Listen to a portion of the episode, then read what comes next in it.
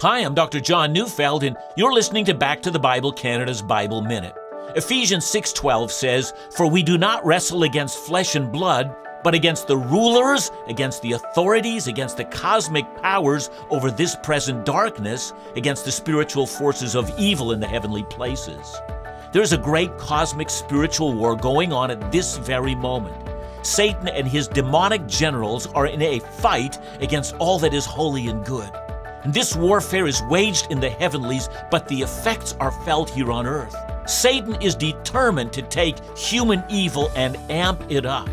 And therefore, what must we do? We must remember to walk in holiness, submitting ourselves at all times to the will of God. In this way, the battle can be won.